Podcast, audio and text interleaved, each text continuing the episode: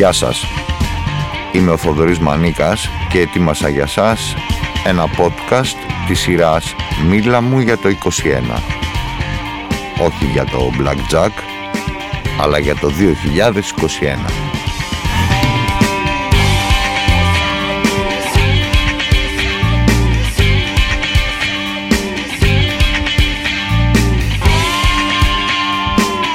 Μίλα μου για το 21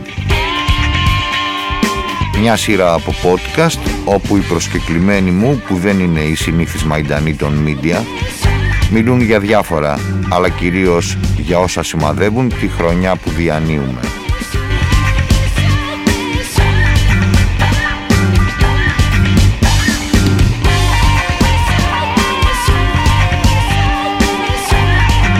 Σειρά podcast Μίλα μου για το 21 συνεχίζεται με τη ραδιοφωνική συνομιλία που είχαμε με τον δόκτωρα Θεοκλή Ζαούτη που είναι καθηγητής παιδιατρικής και επιδημιολογίας και μέλος της Εθνικής Επιτροπής Προστασίας της Δημόσιας Υγείας έναντι του κορονοϊού COVID-19.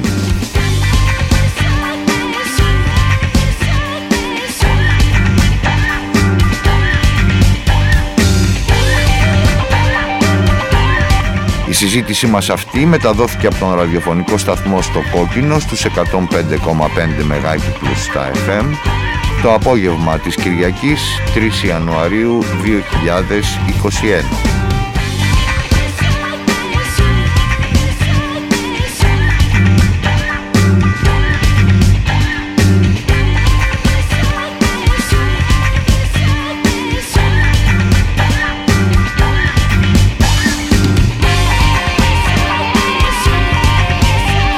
Καθηγητή Ζαούτη μιλήσαμε για τη ζωή στη Φιλαδέλφια των Ηνωμένων Πολιτειών όπου βρισκόταν την ώρα της συνέντευξης. Για τις ευθύνες του πρώην Προέδρου των Ηνωμένων Πολιτειών Τραμπ στην εξάπλωση της πανδημίας εκεί. Για τους εμβολιασμούς αλλά και τους αντιρρησίες των ε, εμβολιασμών, τους αντιεμβολιαστές. Για τις ροκ καταβολές ε, του καθηγητή από τα χρόνια του στη Νέα Υόρκη και για πολλά ακόμη. Στον ραδιοφωνικό αέρα του Κόκκινου, λίγο πριν αρχίσει η συνομιλία μας με τον Δόκτωρα Ζαούτη, ακουγόντουσαν οι Randy MC.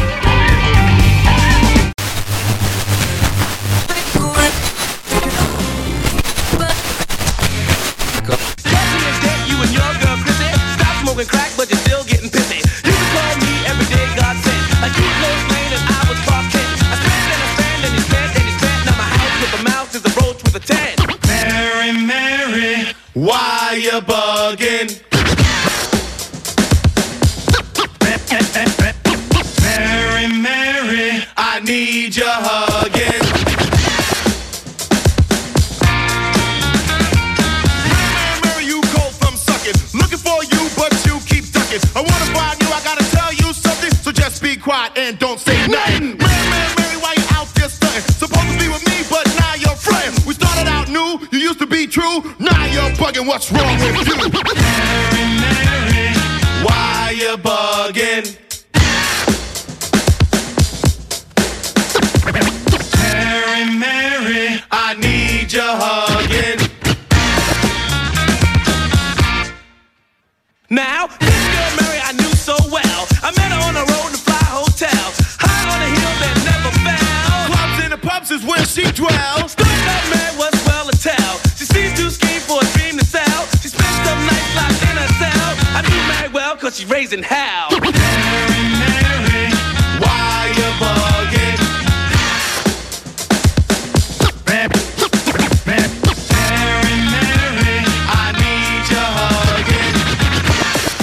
Αυτή λοιπόν ήταν η Run DMC Μένω στο αμερικάνικο έδαφος όπου βρίσκεται ο, ο συνομιλητής μου στην άκρη της τηλεφωνικής γραμμής τον οποίο ευχαριστώ θερμότατα για, την, εδώ παρουσία του Ε, είναι ο Θεοκλής Ζαούτης καθηγητής ε, άνθρωπος με ενδιαφέροντα που ξεφεύγουν από την ε, ιατρική όπως έχω κατανοήσει ε, χρόνια πολλά, καλή χρονιά. Πώς είναι η νέα χρονιά στη Φιλαδέλφια, εκεί δεν βρίσκεστε; Ναι, ναι, καλησπέρα σας. Χρόνια πολλά σε όλους. Ε, ναι, βρίσκομαι αυτή τη στιγμή στη Φιλαδέλφια και αναμένεται η επιστροφή μου στην ε, Ελλάδα αυτή τη βδομάδα. Ε, τα πράγματα στην Αμερική αυτή τη στιγμή είναι ε, από άποψη COVID ε, τουλάχιστον είναι τραγικά. Ε, έχουμε κάθε 10 λεπτά ένα θάνατο στα νοσοκομεία της Αμερικής από COVID-19. Η προσωπική μου εμπειρία πηγαίνω έρχοντας και έχοντας ζήσει στην Φιλαδέλφια εδώ και πολλά χρόνια είναι, είναι μια πόλη που δεν τη γνωρίζω πλέον. Ε, ε, μια Χτυπημένη και η Φιλαδέλφια όπως η Νέα Υόρκη ας πούμε από την πανδημία σε επίπεδο ε, νοσούντων, θυμάτων κλπ. Ε, αυτή τη στιγμή δεν είναι το επίκεντρο. Η Καλιφόρνια και κάποιες άλλες πολιτείες είναι το επίκεντρο, αλλά στο πρώτο ε, κύμα χτυπήθηκε πάρα πολύ η Φιλαδέλφια και τις βλέπω τις επιπτώσεις ε, καθημερινά, μια αύξηση ε, ε, στο δρόμο άστεγων ε, ανθρώπων, μαγαζιά αρκετά κλειστά, λεγόμενα boarded up με ξύλα μπροστά. γενικά μια, μια τάση προς παρακμή σε μια πόλη που τα τελευταία 20 χρόνια είχε αρχίσει να ανεβαίνει πάρα πολύ και να να γίνεται μια μικρή Νέα Υόρκη. Χωρίς να θέλω να εκμεύσω μια απάντηση από εσάς συγκεκριμένη, ε, έχετε την αίσθηση ότι η διαχείριση της πανδημίας από τον απερχόμενο πρόεδρο και την κυβέρνησή του ε, ένα χρόνο τώρα ουσιαστικά ε, έχει καθοριστικό ρόλο σε αυτή την κακή εξέλιξη ή ήταν κάτι που δεν θα μπορούσε να το αποτρέψει κάποιος; Νομίζω οι πιθανότητες ε, να είχε καθοριστικό ρόλο είναι πάρα πολύ μεγάλες. Δεν υπάρχει αμφιβολία ε, και δεν, δεν χρειάζεται να είναι γνώμη δικιά μου.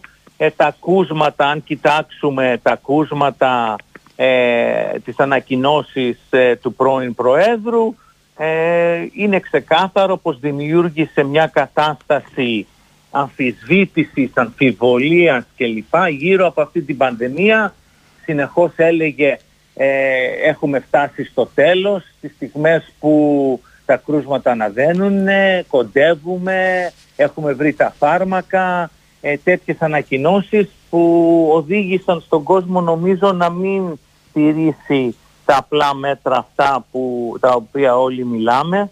Ε, νομίζω είχε πάρα πολύ μεγάλο, μεγάλη ευθύνη η διαχείριση ε, ε, της κυβέρνησης ε, στην Αμερική ε, γύρω από αυτό που βιώνουμε αυτή τη στιγμή. Ε, υπάρχει μέσα σε αυτό μια ιδιαιτερότητα. Είναι επειδή το σύστημα όπως καταλαβαίνετε το πολιτικό στην Αμερική είναι αρκετά διαφορετικό από το δικό μας στην Ελλάδα και το ευρωπαϊκό υπάρχει μια σύγκρουση με τα δικαιώματα των πολιτιών δηλαδή των states και το τι επιβάλλει η κυβέρνηση από τη Ουάσιτον, η κεντρική κυβέρνηση. Δεν έχει το δικαίωμα η κεντρική κυβέρνηση ε, ε, ε, να ορίσει ε, παραδείγματος χάρη τη χρήση μάσκα σε όλη την Αμερική. Ναι, καταλαβαίνω ότι είναι θέμα του Ομοσπονδιακού κράτους. Αυτό πρέπει κάθε πολιτεία να το ορίζει, έτσι δεν είναι; Ακριβώς.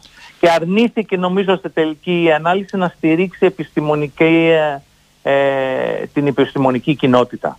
Μιλώντας για τα επιστημονικά, ε, εσείς ε, θα ήθελα να βοηθήσετε και εμένα και τους ε, ακροατές μας. Ε, μετέχετε και στην επιτροπή, στην επιτροπή την ελληνική για την αντιμετώπιση της πανδημίας. Κάνω λάθος αυτό; Όχι, σωστά, σωστά.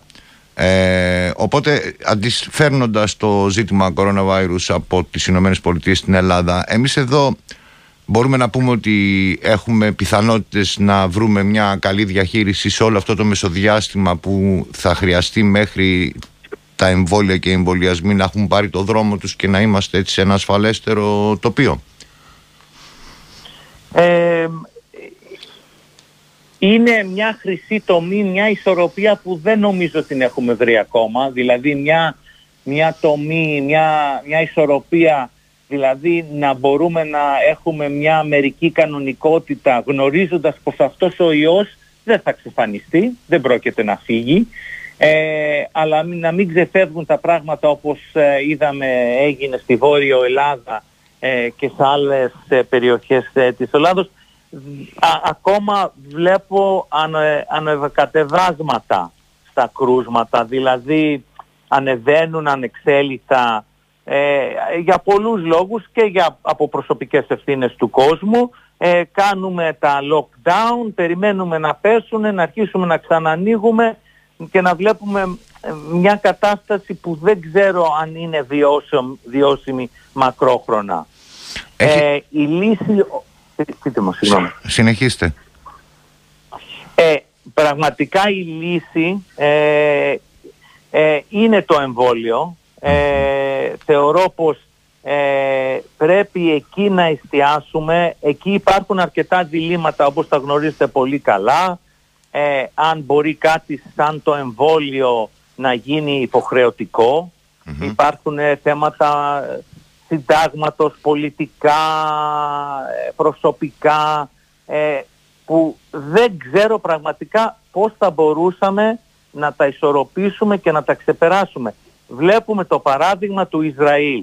Αυτή τη, τη στιγμή το Ισραήλ έχει εμβολιάσει το 15% του πληθυσμού. Ε, στα τέλη Φεβρουαρίου προβλέπει ο Πρωθυπουργός του Ισραήλ, ο Νετανιάχου, ε, πως θα έχει εμβολιαστεί όλο το κράτος. Στο τέλος του Φλεβάρι δηλαδή είναι πολύ δυνατό. Ε, άρα, άρα μπορώ να πω ότι επί του θέματος αυτού και συγγνώμη που μπαίνω έτσι λίγο γρήγορα αλλά... Όχι, όχι έχω αυτό το ζόρι που λέγεται ραδιοφωνικός χρόνος ε, μέσα στο 21 θα μάθουμε τα πάντα πια σε σχέση με το εμβόλιο έτσι. το lockdown φεύγει από τη ζωή μας σαν λέξη της χρονιάς και έρχεται η λέξη εμβόλιο με όλα τα όσα θα διδαχθούμε κοιτάζοντας δεξιά και αριστερά από το τι γίνεται στη χρήση και στην εφαρμογή των μέτρων για, την, για τον εμβολιασμό των ε, πληθυσμών και θέλω να σας ρωτήσω και κάτι. Αν έχω καταλάβει καλά, σαν επιστήμον, ειδικεύεστε και στην, παιδια... στην παιδιατρική. Κάνω λάθος σε αυτό; Ναι, ναι, ναι. ναι. Ε, σωστά, σωστά. Τα παιδιά θα αντέξουν; Ε, ένας πιτσιρίκος, μια πιτσιρίκα που γεννήθηκε πριν από πέντε χρόνια ήρθε στο μάτιο του το κόσμο. Ε, θα τα βγάλουν πέρα με όλες αυτές τις διαδικασίες και ψυχολογικά και σωματικά θέλω να πω μέχρι να βγούμε από την πανδημία; Πάρα, πάρα πολύ σημαντικό θέμα. Νομίζω υπάρχουν κραυγές από όλους τους χώρους που ασχολούνται με τα παιδιά για την ψυχολογική, κοινωνική, εκπαιδευτική υγεία των παιδιών πως πρέπει, πρέπει να προσπαθήσουμε να επιστρέψουμε σε αυτή τη μερική κανονικότητα πολύ σημαντικό σε αυτό το κομμάτι της κοινωνικής, παιδαγωγικής, ψυχολογικής υγείας των παιδιών είναι τα σχολεία, η λειτουργία των σχολείων. Γιατί βλέπουμε η ζωή τους ε, τριγυρνάει γύρω από το σχολείο. Mm-hmm. πρέπει να είναι η προτεραιότητά μας ε, αυτό το πράγμα. Σε πολλά κράτη της Ευρωπαϊκής Ένωσης και στην Αμερική τα σχολεία δεν τα κλείσανε στα δεύτερα lockdown. Ε, μπορούσαν να ελέγξουν την κατάσταση χωρίς το κλείσιμο των σχολείων. Ε, τουλάχιστον ας πούμε το, τα δημοτικά που υπάρχουν αρκετά δεδομένα και δικά μας από την Ελλάδα πως δεν υπήρχε μεγάλη συνεισφορά των δημοτικών σχολείων στην εξάπλωση ε, του δεύτερου κύματος είναι εγώ σαν παιδίατρος και σαν γονιός το θεωρώ απαραίτητο για μια ολόκληρη γενεά να προσπαθήσουμε ό,τι μπορούμε να κάνουμε να, ε, να προστατεύσουμε αυτά τα παιδιά και την υγεία των παιδιών. Δεν εννοώ να προστατεύσουμε τα παιδιά από τον COVID-19 ενώ την ευρύτερη υγεία. Ε, πραγματικά θέλω να επικαλέσω πως πρέπει να ξεπεράσουμε αυτή τη φοβία που έχουμε για τα εμβόλια γιατί φοβάμαι πως θα ανησυχώ, όχι φοβάμαι, πως θα φτάσουμε στο καλοκαίρι, θα έχει εμβολιαστεί ένα μικρό ποσοστό του και θα λέμε γιατί δεν μπορεί να λειτουργήσει το κράτος μας, ε, τα σχολεία μας, η κοινωνία μας, ο τουρισμός μας κλπ. Ε, το παράδειγμα που σας είπα για το Ισραήλ, το Ισραήλ έχει στόχο τέλη Φεβρουαρίου να ανοίξει κανονικά στα πάντα γιατί θα έχει εμβολιάσει όλο τον κόσμο. Ε, δεν ξέρω πώς, πραγματικά δεν ξέρω πώς μπορούμε να ξεπεράσουμε όλους αυτούς τους ενδιασμούς που έχουμε ε, για, το, για το εμβόλιο και τον εμβολιασμό ε, σε ευρύτερη φάση. Ε, να σας δώσω ένα πολύ απλό παράδειγμα. Αν εσείς αυτή τη στιγμή εκεί που κάθεστε ανοίξετε ένα κουτάκι ε, από τα φάρμακα, τα Depon, ό,τι παίρνουμε σε καθημερινή φάση, βάση και διαβάσετε ε, τις παρενέργειες των φαρμάκων που παίρνουμε σε καθημερινή βάση, δεν θα το παίρναμε καν. Προφανώς. Ε, πέσατε, πέσατε σε άνθρωπο που το κάνει αυτό. ναι, ναι. Και λέμε, το, δεν το σκεφτόμαστε. Πέν, πάμε στο φαρμακείο, λέμε έχουμε ένα πονόλαιμο, μας δίνει τρία σκευάσματα το φαρμακείο, μία αντιβίωση, ένα που πονάει, ένα για το πόνο και ένα προβιωτικό και άμα διαβάζαμε τις παρενέργειες θα τα πετούσαμε στα σκουπίδια. Αλλά, Αλλά για, το εμβόλιο, για το εμβόλιο που αυτή τη στιγμή έχει δοκιμαστεί σε 40.000 και 30.000 άτομα ε, και μην εστιάσω στις συνωμοσίες, νομίζω ότι τα στοιχεία όχι, αυτό, αυτό δεν θα ήθελα να το πιάσουμε παρότι με τσιγκλάει και εμένα. Ε, επειδή ξέρω ότι έχετε μια, ένα ροκ υπόβαθρο στην ε, πολιτιστική σας παιδεία, θα, θα επικαλεστώ αυτό ακριβώς που μας ενώνει για να σταματήσω εδώ τη συνομιλία μας. Θα σας αποχαιρετήσω δε με ένα από τα τραγούδια που μου είπατε ότι συνιστούν την ροκ παιδεία σας που ανέφερα νωρίτερα, δηλαδή με το Lost in the Supermarket των ε, Clash και που μου άρεσε και σαν επιλογή για να πω την αλήθεια και επιφυλάσσομαι να σας ρωτήσω τελειώνοντας και θα ήθελα να μου το πείτε πολύ σύντομα το Lost in the Supermarket το διαλέξατε ε, σχετιζόμενο και με την επικαιρότητα των ε, μέτρων που λαμβάνουμε στα σούπερ μάρκετ και τα λοιπά ή έτσι επειδή είναι ένα αγαπημένο σας τραγούδι; Ε, ε, και τα δύο. Όταν είχαμε κάνει τη συζήτηση για τη συνέντευξη προσπαθούσα να συνδυάσω ε, τα αγαπημένα μου τραγούδια συγκροτήματα, ε, η κλάς ε, πρωτοποριακό συγκρότημα για μένα. Ε, θυμάμαι είχα πάει σε μια συναυλία στη Νέα Υόρκη που ήταν το δεύτερο συγκρότημα, το, το πρώτο συγκρότημα σε εκείνη τη συναυλία ήταν η Χου. Α, γνωρίζω την περιοδεία των Clash που άνοιγαν για τους Χου, ναι, ok. Okay. Ακριβώς. Και θυμάμαι άκουσα τους Who, ok, okay, μου άρεσαν πάρα πολύ και βγήκαν αυτά τα παιδιά από την Αγγλία ε, και θυμάμαι και το λέω τώρα ανατρίχιασα γιατί δεν ούτε καν ε, μπορούσαν να σταθούν πλέον οι Who στη σκηνή. Εύχομαι ε, να συνεχίσουμε να περνάμε καλά όσο στις συναυλίες παλαιού τύπου γιατί τώρα μας λείπει και αυτό. Ε, ναι. ευχαριστώ πολύ που ήσασταν εδώ και γι' αυτό διάλεξα το τραγούδι Lost in the Supermarket. Γι' αυτό διάλεξα το τραγούδι, γιατί συνδυάζεται και με την αίσθηση του πώς πάμε στο σούπερ μάρκετ χαμένοι αυτή τη στιγμή Ακριβώς. στην περίοδο του COVID. Ε, έχετε τις θερμές ευχαριστίες μου και για τα χρήσιμα και ενδιαφέροντα πράγματα που μας είπατε και για την τιμή που μου κάνατε. Εύχομαι καλή επάνωδο, καλό επαναπατρισμό και μακάρι το 21 να τα πούμε και από κοντά. Χίλια ευχαριστώ. Με μεγάλη χαρά, ό,τι χρειαστείτε στη διάθεσή σας. Again. I can no longer shop happily. I came in here for a special offer, a guaranteed personality. I'm all tuned in, I see all the programs. I save coupons for packets of tea. I've got my giant hit discotheque album. I empty a bottle, I feel a bit free. Kids in the halls and the pipes in the walls make me noises make long distance calls, and the silence makes me lonely. I'm lost in the supermarket. I can no longer shop happily. I came in here for the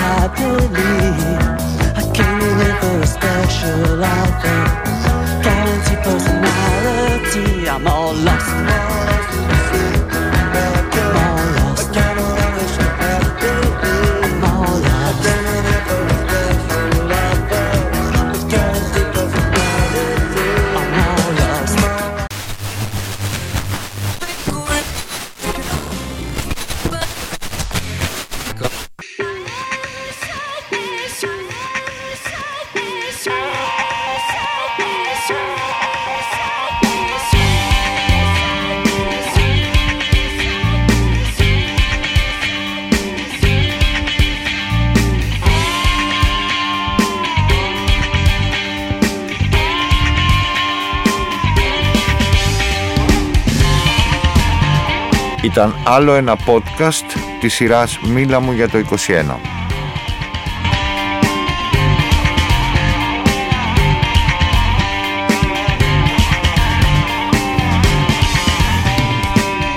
Σήμερα ακούσατε το podcast με τη ραδιοφωνική συζήτηση που είχαμε με τον δόκτορα Θεοκλή Ζαούτη που είναι καθηγητής παιδιατρικής και επιδημιολογίας και μέλος της Εθνικής Επιτροπής Προστασίας της Δημόσιας Υγείας έναντι του κορονοϊού COVID-19.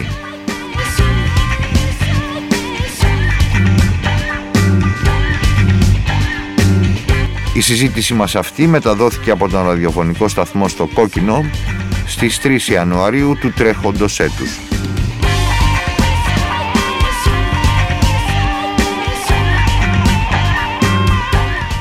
Στην κονσόλα του Κόκκινου ήταν ο Γιάννης Κολίβας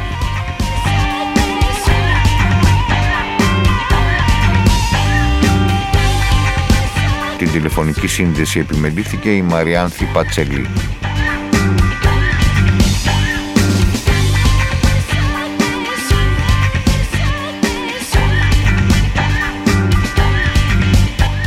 Ακούστηκαν τραγούδια με τους Run DMC και με τους Clash.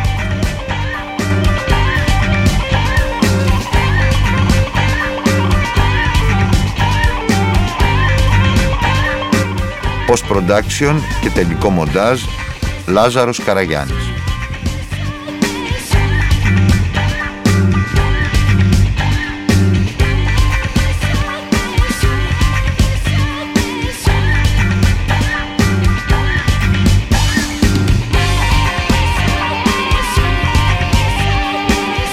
Ήταν μια παραγωγή του Θοδωρή Μανίκα για το ραδιοφωνικό σταθμό στο Κόκκινο.